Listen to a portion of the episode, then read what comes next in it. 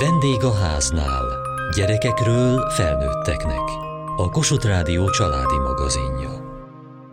Hogy szoktátok eltölteni a karácsony estét, a karácsony utáni napokat? Hát nálunk általában családi összejövetelekről szól az egész. Szenteste a kis családdal összegyűlünk és ajándékozunk, majd utána a nagyszüleimhez átmegyünk vacsorázni, és huszonötödikén meg a másik ágú nagyszüleimhez megyünk el egy nagy családi ebédre, huszonhatodikán még egy családi ebéd általában. Én nem feltétlenül szeretem az összes családi összejövetelt, néha egy kicsit feszélyezetten érzem magam rajtuk, de például amikor a nagymamámmal közösen sütünk, az a legjobb fénypontja az egésznek. Elmegyünk találkozni a nagy családdal. Azt hiszik, még mindig hét éves vagyok. Hány éves vagy? tizennyolc. És akkor én megkérdezik, na és mi van a fiúkkal? Ti hány évesek vagytok? tizenhét. tizenhat. Én a szünetben nagyon szeretek időt tölteni a barátaimmal. Tavaly például huszonhatodikán buliba mentem, és akkor nagyon mérgesek voltak a szüleim, hogy én hogy merek buliba menni, mikor az összes barátom ott volt. Nem szeretik, hogyha elmegyünk, mert hogy az bunkóság, és hogy hát most um, szeretett ünnepén mit akarok én bulizni.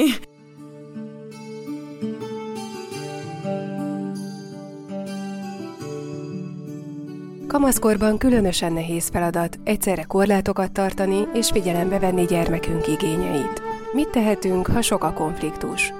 Hogyan próbáljunk kapcsolódni lázadó kamasz gyermekünkhöz az ünnepek alatt? Nálunk az utóbbi húsz évben mindig volt itthon kamasz, és valahogy mindig keresztül húzták a számításainkat. Megbeszéltük például, hogy mikor fogunk együtt vacsorázni, és vagy nem voltak itthon addigra, vagy ő nem készült el a felöltözésével, vagy nem volt még kész az ajándékok becsomagolásával, de valami mindig közbejött, ami miatt csúszott a karácsonyi pontos vacsorakezdés. Mindenkinek van feladata, viszonylag jól részt is vesznek, és szívesen csinálják, kivéve a kamaszok. Amikor először vonta ki magát egy gyerekem a, a karácsonyi készülődésből, akkor az nagyon felbojdította a családot, mindenkinek rossz kedve lett, mi szülők is mérgelődtünk, morgolódtunk, és ettől hát nem volt jó a hangulat. Aztán azt hiszem, hogy minél több kamasz lett itthon, annál jobban hozzászoktunk ehhez, és mi szülők alkalmazkodtunk, rugalmasabbak lettünk. Azt gondolom, hogy mindenki egy picit változott azáltal, hogy ők ekkora változást hoztak a családba. Nagyon nagy segítség az étkezés, arra még egy kamasz is szívesen kijön a szobájából. A kamaszokkal egyébként is az év minden napján volt valami konfliktus, ez nem lett több egy szenteste, inkább ö, jobban éreztük, hogy, hogy ő nagyon hiányzik, hogy ő nagyon kellene, hogy velünk legyen, hogy ő ne legyen egyedül, ezért mi, mi magunk érzékenyebbek voltunk rá, hogy velünk legyen. De egyébként ez az este arra is alkalmas volt, hogy ő részt akarjon venni, tehát, hogy túllépjen a sértettségén, a megbántottságán, és akármennyi feszültség gyűlt össze az év további napjaiban, attól még a karácsony estére ezt ő is feladta, ezt a fedezéket. Per Krisztina, klinikai gyermekszakpszichológus. Hát azért nagyon nehéz időnként a kamaszokkal együtt lenni, de azért van pozitívuma is, ezt ne felejtsük el, mert hogy egy olyan életkori szakaszban vannak, amiben egyszerre van jelen a gyermeki lét, vagy ez a gyereki gondolkodás, meg a felnőtt lét, meg az azutáni vágyakozás, szóval nagyon kettős, és ez a gondolkodásukban, viselkedésükben is megjelenik, hogy egyszerre vannak kiszolgáltatva környezetüknek, szüleiknek, de szeretnének nagyon önállóan, függetlenül működni, és hogy ennek a küzdelmében vannak ők. Talán az egyik legfontosabb ilyen életkori feladatuk az, hogy le tudjanak válni a szüleikről, miközben egyébként a szülők meg szeretnének velük együtt lenni, meg hát, hogy valahogy megtalálják a saját identitásukat, és nyilván ennek a keresése során meg aztán extrém módon képesek viselkedni. Karácsony közeledik, amikor ünnepelünk, vannak szokásaink, családi hagyományaink, amit felépítettünk mondjuk az elmúlt tíz-tizenöt évben, és szeretnénk, hogyha ezek megmaradnának. Hogyan alakul ilyenkor a kapcsolat a kamasszal? Mi az, ami segíthet, hogy a karácsonyi ünnepnapok, ez a hosszú kéthetes téli szünet, ez úgy teljen, hogy a család minden tagja számára élhető, elviselhető legyen? Talán erről van szó, hogy együtt tudjunk ezzel élni, vagy elviselhető legyen számunkra. Ugye ebben azért az is benne van, hogy nem biztos, hogy minden pillanat egy ilyen rózsaszín buborék lesz, de hogy ha egyrésztről ismerjük a saját gyerekünket, az a legfontosabb, mert nyilván szülő az, aki a legjobban ismeri a gyerekét, tehát hogy attól, hogy ő kamasz, még egy csomó dolgot, egyéb más dolgot tud róla. És hogyha emellé teszi azokat az életkori sajátosságokat, amit már nyilván megtapasztalt korábban is, nem csak karácsony táján, akkor valahogy ennek a kettőnek az ötvözéséből azért lehetnek válaszai, de szerintem a kamaszok elég erőteljesen jelzik is ezeket. Három gyerekünk van, ugye mind a hárman már felnőtt, illetve kamaszkorúak. Hát a karácsony, amik kisebbek voltak, akkor néha olajozottabban működött, mint mostanság, viszont sok mindenben ugye még ilyen varázslatosabb volt, meg meseszerűbb. Most inkább azt mondom, hogy sokszor ugye vitákból áll, hogy ki mit csináljon, miből vegye ki a részét, de ezzel együtt nagyon érdekes, hogy a gyerekek vágynak a régi hangulat visszaidézésére, tehát hogy ők azért ragaszkodnak a régi, annó kisgyermekkori hagyományainkhoz, tehát hogy azokhoz azért mindig visszakanyarodnak, és mindig mondják, hogy de amikor régen így csináltuk, akkor most is így legyen, tehát hogy nagyon érdekes, hogy mégiscsak azért valahol ott van bennük az igény a régi karácsonyokra. Azt, hogy összegyűlünk, hogy énekelünk. Néha, ugye, amikor kisebb kamaszok voltak, akkor kicsit olyan cikinek érezték, de mégis énekelnek, tehát, hogy közben meg, akkor a nagyszülőket ilyenkor át szoktuk hozni, hogy ne legyenek egyedül, és tényleg az, hogy úgy kézen fog, hogy mindenki megöleli egymást, tehát, hogy ez nagyon jó. Ragaszkodnak ezekhez, hogy együtt legyünk, hogy ünnepi legyen, tehát a kajákat is így az elkészítésben nem biztos, hogy ahhoz ragaszkodnak, hogy abban részt vegyenek, de ezzel együtt a gyertyagyújtás, a karácsonyfa, tehát hogy közben meg mégis ott van bennünk az az igény, hogy de együtt töltsük, és hogy annak meglegyen az a formai szépsége, hogy anya, ugye minden föl van díszítve, hogy minden legyen olyan, olyan ünnepi, és hogy a díszek, és a fények, és gyertya, és, és oltsuk le a lámpát, és énekeljünk. Tehát, hogy ezek, ezek mégiscsak kellenek nekik.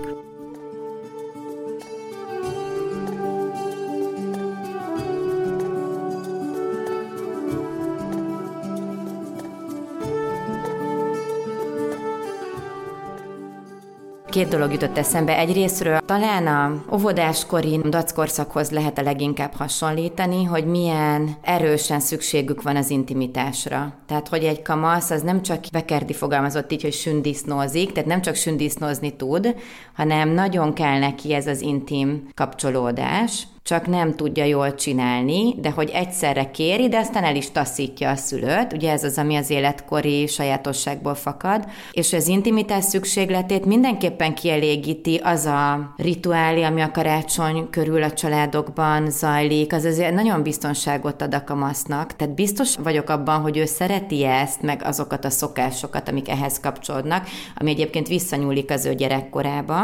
Csak van egy másik életkori feladata, az pedig az, hogy hát mindent megkérdőjelezzem, lázadjon, meg ellenálljon, és akkor ilyenkor jön az, hogy semmi nem jó neki. És megkérdőjelezi a szülőt is, hogy a szülő mennyire kompetens. Hogy az a szokás, amit évek óta csinálnak, és amit egyébként ő szeret, és talán vágyik is rá, hogy az egy hülyeség. Ő abban nem akar részt venni. Szerinte nem ezt kell csinálni, hanem azt. Béna a fa, nem jól van feldíszítve, nem jól sikerült a mákosguba. Ugye ez pontosan ugyanaz a kommunikáció, amit egyébként a hétköznapok során is a kamaszoknál meg lehet figyelni, hogy a szülő ügyetlen, béna a telefon kezelésében, hogy hogy áll már a haja, különben is hogy van felöltözve. Ugye ez a fajta kritika, amit a szülő felé megfogalmaz, ez majd az a törekvés lesz, ami az ő leválását fogja segíteni, meg majd az identitás megtalálását, ami pszichológiai értelemben mindenképpen együtt jár azzal, hogy meg kell haladnom a szülőt. Tehát, hogy valahogyan tovább kell lépnem, és nekem bizonyos értelemben jobbnak kell lennem nála. És az jár az ő leértékelésével, ugye ez az, amit a szülők nagyon nehezen szoktak fogadni, és hát akkor, amikor össze van zárva a család, akkor meg ez tényleg ilyen extrém méreteket tud ölteni. Ez törvényszerű? Vagy lehet olyan, hogy konfliktusmentesen, problémamentesen alakulnak az ünnepek, nem lázad a kamaszunk. Ez is normális? Persze, lehet ilyen. Én mondjuk biztos jobban megijednék, hogyha nem lázadna, hanem olyan minden nagyon klappolna, de sok oka lehet, tehát azért ennek az amplitúdója változhat. Vannak kamaszok, akik nagyon erőteljesen jelenítik meg mindezt a, a lázadást az ő viselkedésükben, durvábban szólnak oda, ajtót csapkodnak, testvéreikkel nem beszélnek szépen, minden idegszálukkal egy ilyen ilyen feszültségben, meg egy ilyen lázadásban vannak, és akkor nyilván vannak azok a kamaszok, akik meg ennek vagy azért nem adnak hangot, mert mondjuk még nem tartanak ott, vagy nem lehet abban a családban esetleg így kifejezni ebben a formában. Ott egyébként vannak azért kerülő utak, tehát lehet, hogy egy kamasz egy ilyen passzív formában lázad, vagy egyszerűen a lázadással együtt járó feszültséget nehezen bírja, és akkor azért próbál együttműködni. De az is lehet, hogy van egy jó kapcsolat a szülő-gyerek között, és akkor ez a jó kapcsolat meg mondjuk ilyen preventíven hat, mert meg lehet ezeket beszélni, mert le vannak fektetve a keretek, a szabályok, mert tudja a kamasz, hogy a szülő elvárja, hogy a nagymamához mindenképpen elmenjen, együtt lenni, és kibírja azt a két órát, de majd amikor a nem tudom milyen rokonlátogatás van, akkor esetleg abból kimaradhat. Tehát, hogy figyel a szülő a kamasz szükségleteire, igényeire, nyilván a sajátjaira is, és valahogy ezt a kettőt megpróbálja összehangolni. De erről lehet egyébként előre is beszélni, nem csak akkor, amikor már az akció van, hogy na, akkor vedd a cipőd és indulunk, hanem hogy lehet előre elmondani, hogy mi fog történni, mi mit szeretnénk, hogy fog alakulni ez a közel két hét, milyen helyekre kell mennünk, és hogy te is el tud dönteni, hogy mit szeretnél. Tehát azért mondom el, mert egyenrangú partner vagy, és akkor el tudod dönteni, hogy neked mi oké és mi nem oké, és én pedig szülőként nyilván keretek között, de hogy annak is engedek, hogy neki is legyen döntési lehetősége ebben a helyzetben. Mit jelent a passzív ellenállás? Azaz, amikor a gyerek bemegy a szobájába, és nem vesz részt a karácsonyi vacsorán, nem jön ki az ajándékozásra? Nekem az sokkal inkább nyílt konfrontáció, amit most mondasz, tehát hogy ott nyíltan lázad, egyszerűen nem vesz részt, nemet mond egy helyzetre.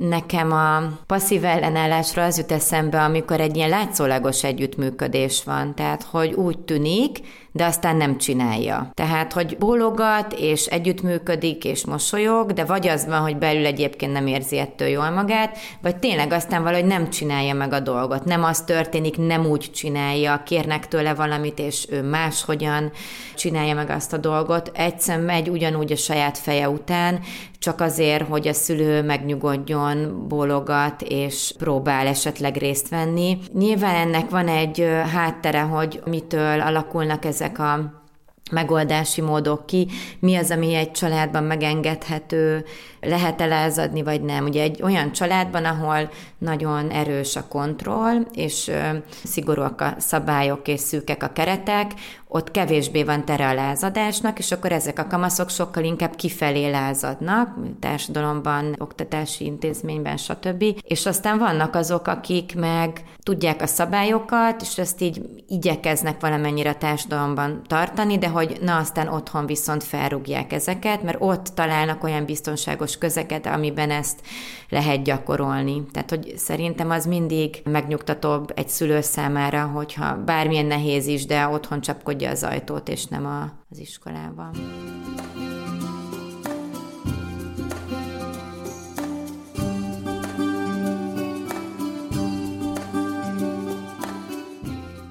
Mondjuk nekem az első kérésem az az, hogy egyáltalán ne veszekedjenek, tehát hogy mondjuk próbáljuk meg békésen eltölteni a huszonnegyedikét például, az, hogy egyáltalán az legyen egy ilyen szebb nap. Most már próbálom úgy csinálni, hogy nem rágörcsölni. Én hónap közepétől elkezdek úgymond így takarítgatni, mindig valamit úgy megcsinálni, tehát hogy a huszonharmadika, a huszonegyedike ne arról szóljon, hogy még ablakot pucolok és rohangálok. Azt nem mondom, hogy olyan nagyon nagy volumennel ők beszállnának ebbe, és olyan nagyon éreznék ennek a súlyát, hogy azért akkor itt kellenek munkálatok, hogy minden úgy olajozottan menjen. Egyébként kritikai hangvétellel élnek, mert azért tudjuk, hogy a kamaszok azért szeretik kritizálni a szülőket. Persze a kritika az ott van, hogy akkor csak ennyi süti meg. De az, hogy mondjuk elmenni vásárolni, az jó, hát ó, ez majd valahogy hazarepül a kaja. Hogyan egyensúlyozzunk a között, hogy partnernek tekintsük a gyermekünket, vegyük figyelembe az igényeit, ugyanakkor megmaradjanak azok a szokásaink, amit kisgyermekkora óta mindig ugyanúgy teszünk. Per Krisztina, klinikai gyermekszakpszichológus. Ugye ehhez először nekünk szülőként kell magunkban végig gondolni azt, hogy mi hogyan képzeljük el az ünnepeket, mit szeretnénk, Fontos erről közösen beszélgetni a családdal, hogy mire számíthat mondjuk egy kamasz, de hogy ő neki milyen igényei vannak, mert ő is meg fogja tudni fogalmazni, egy sokkal kisebb gyerekek is pontosan tudják, hogy ők mit szeretnének. Én azt látom, tapasztalom, hogy most már nagyon el vannak fáradva a gyerekek. Mindenki fáradt, szülő, gyerek egyaránt, és ennek a figyelembevételével hogyan tudjuk mégis a legjobbat kihozni, mi az, amit esetleg el tudunk ebből engedni, mi az, amit mindenképpen szeretnénk megtartani, és ez meg szerintem egy közös beszélgetéssel, vagy ilyen beszélgetésekkel azért egészen jól körvonalazható, és hát nyilván ez azért azzal is együtt jár, hogy nem mindig lesz mindenkinek jó, kell tudnunk kompromisszumot kötni, meg elfogadni a másikat, meg tolerálni azt, hogy ő most valamiben nem tud, vagy nem szeretne úgy részt venni, de hogy ehhez azt kell ismernem, ugye szülőként, hogy én mit szeretnék, meg hát nyilván ismerve a gyerekemet, és odafigyelve arra, hogy lehet, hogy van a családban valamilyen elvárás tágabb rokoni körben, de én a saját és a gyerekem, családom békéje, nyugalma érdekében esetleg ezt felrugom, tehát hogy itt jön az, amikor majd a szülő konfrontálódik a rokonsággal, vagy az ő saját szüleivel. Ezért mondtam, hogy szerintem ennek nagyon sok rétege van, hogy azt érdemes talán megfogalmazni, hogy mit szeretnénk ebben az időszakban. Számunkra mi a fontos? Igen, ez pontosan így, mert hogyha az a fontos, hogy, hogy mindenkit végiglátogassunk, és minden áldott nap valahonnan, valahová tartunk, és nem tudunk egy pillanatra sem megpihenni, meg arra figyelni, hogy mi mit szeretnénk, akkor egy ilyen folyamatos frusztrációban fogunk működni, amit meg átteszünk a gyerekeinkre, és akkor ne csodálkozzunk, hogy ők is frusztrálódnak. Minden évben sütök a nagynénimmel, ami mindig egy ilyen nagyon jó pont, így az egész karácsonyban, mert ez a kedvenc sütém, és akkor mindig együtt vagyunk, meg az unokatestvéreink is becsatlakoznak, és ez egy nagyon jó délután mindig, amit eltöltünk. A családi összejöveteleket meg egyébként szeretem, ameddig fel nem merül egy kellemetlenebb téma, és akkor valaki általában megsértődik, vagy valami konfliktus van. Én a személy szerint azt szeretem a legjobban, amikor a húgommal mézeskalács házat építünk, és ő nagyon kreatív, és ott teljesen kiteljesedik, meg anyukámmal szokássá vált, hogy egy sorozatot nézünk minden karácsonykor, amiközben főzünk. És ezt is szeretem nagyon. Meg jó meglátogatni a családot, de nálunk minden családi összejövetel nagyon kellemetlen, nagyon kínos, drámával teli, és én ezt nem szeretem a karácsonyban. Amikor felmerülnek ilyen érzékenyebb témák, valami olyasmi, amiben nem értek egyet, és akkor egy ideig tűröm, ameddig ott mindenki mondja a véleményét, de aztán kibontakozom, és akkor elmondom, hogy én egyáltalán nem értek ezzel egyet, és hát akkor néha kicsit így mindenki felemeli a hangját, vagy a testvéreimhez szoktak irányulni ilyen negatívabb kommentek. Ezt soha nem értem, hogy most miért kell ilyen témákat felhozni egy családi összejöveteleken, ezt máskor kell megbeszélni, például tanulmányi eredmények és a többi, igen. Hát igen, a jegyek témát azt nagyon szeretik felhozni, és akkor erről mindig egy jó hosszú beszélgetés, per dráma szokott kialakulni, és mindig én vagyok az első, aki megsértődik, és már volt olyan, hogy felálltam, én hát hazamentem, hazagyalogoltam, mert már totál megelégeltem. Abból szokott konfliktus lenni, hogy miért nyomkodod a telefonodat, amikor együtt vagyunk? Persze, hogy szokott lenni. Általában a nagypapám azt fogja és elveszi mindenkitől, begyűjti a karácsonyi ebéd előtt, mert nem szereti, hogyha nyomkodod. Én odafigyelek arra, hogy ne nyomkodjam annyit a telefonomat, mint szoktam, vagy amennyit kellene, mert hát valljuk be, szenteste se állnak meg a dolgok, és ugyanúgy reagálni kellene rájuk. Én általában, hogyha kapok valami üzenetet, azt megnézem, de csak így súnyiba az asztalat, gyors visszaírok, azt ennyi, de szóval nem nagyon szoktam így nyomkodni. Kicsit egyet kell értsek, mert hát igazuk van, most eszünk így az asztalnál, akkor tényleg nem telefont kéne nyomkodni.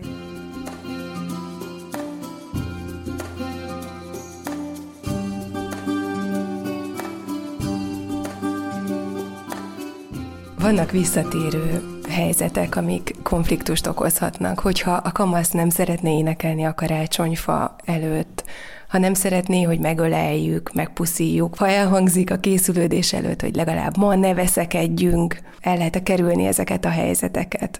Azt gondolom, hogy egyrésztről éri nemet mondani minden életkorban, kamaszkorban is, meg hát felnőttkorban is. Felnőttek sem mindig szeretnek énekelni. Nem mindenki tolerálja ezt, most itt akár a tágabb családra gondolok. Érdemes ezt előre jelezni akár. Tehát, hogy most ilyen életkorban van, életszakaszban, kérlek, legyetek ezzel megértőek, elfogadóak. Én azt gondolom, hogy ha megkapja azt a fajta minőségi időtöltést a kamasz, de itt most nem a kötelező programokra gondolok, hanem arra, amikor tényleg amikre tudunk figyelni, vagy ráhangolódunk mondjuk arra, hogy milyen zenét hallgat éppen, és oda huppanok mellé a kanapéra, és megnézem a legújabb videoklipet, amit néz, akkor az egyfajta figyelem, amire neki szüksége van, és egyébként, ha ilyet kap, akkor sokkal együttműködőbb lesz. De azt, hogy mi ez a mindenki számára komfortos időtöltés, azért azt nem mindig én szülőként határozom meg, hanem ő is. Tehát, hogy ezért kell ismernem őt, és figyelnem, hogy neki mi fontos. Ami lehet, hogy nekem egyébként nem annyira, vagy én bugyutasságnak tartom, vagy kifejezetten idegesít, de hogy miatta próbálok kíváncsian ráhangolódni. Én nagyon fontosnak gondolom a beszélgetéseket akkor, hogyha persze ebben részt akar venni. Egy kamasz, ez szokott a szülőknek a legnagyobb problémája lenni, hogy nem, hogy még ebből is kihúzza magát, de akkor ezt se kell erőltetni. Szerintem egyszerűen jelen kell lenni, hogy a kamaszok tudják használni a szülőt, amikor nekik szükségük van rá, amikor meg nem, akkor meg békén kell őket hagyni, hogy tudjon kapcsolódni, nem tudom, a kortársaihoz, ugye arról nem beszéltünk, de szerintem nagyon fontos egy ilyen időszakban, amikor iskolai szünet van, hogy teremtsünk lehetőséget, alkalmat arra, hogy ő tudjon a barátaival is együtt lenni, hiszen az életkorilag az egyik legfontosabb feladata, hogy a kortársaival együtt legyen. Tavaly életünk legszebb karácsonya volt különben a Covid alatt, mert hogy nem kellett mennünk sehova, ide nem jöttek hozzánk, úgyhogy igazából egy egyfogásos vacsora volt, sütikkel, és ennyi volt, és utána régi családi képeket meg videókat nézegettünk, és tényleg ötösben csak egymásra figyeltünk. Tehát életünk egyik legszebb karácsonya ez volt, és most már ilyenkor arra törekszünk, hogy tényleg ez az ötös, ez legyen még, mert Isten tudja, hogy ki mikor költözik majd el, meg hova megy, meg tovább tanulás, hogy amíg még így ötösben vagyunk, addig ez legyen ilyen tényleg szép és áldott nap.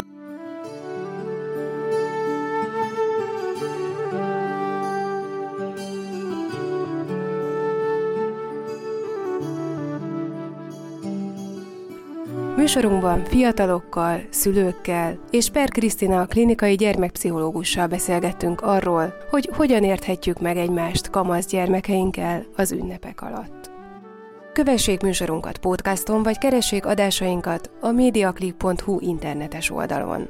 Várjuk leveleiket a vendégháznál kukac em té vé á pont hu e-mail címen. Műsorunk témáiról a Kossuth Rádió Facebook oldalán is olvashatnak. Elhangzott a vendégháznál. A riporter Diós Judit, Geri Klára, Juhász Tímea, a gyártásvezető Mali Andrea, szerkesztette Diós Judit. A felelős szerkesztő Hegyesi Gabriella.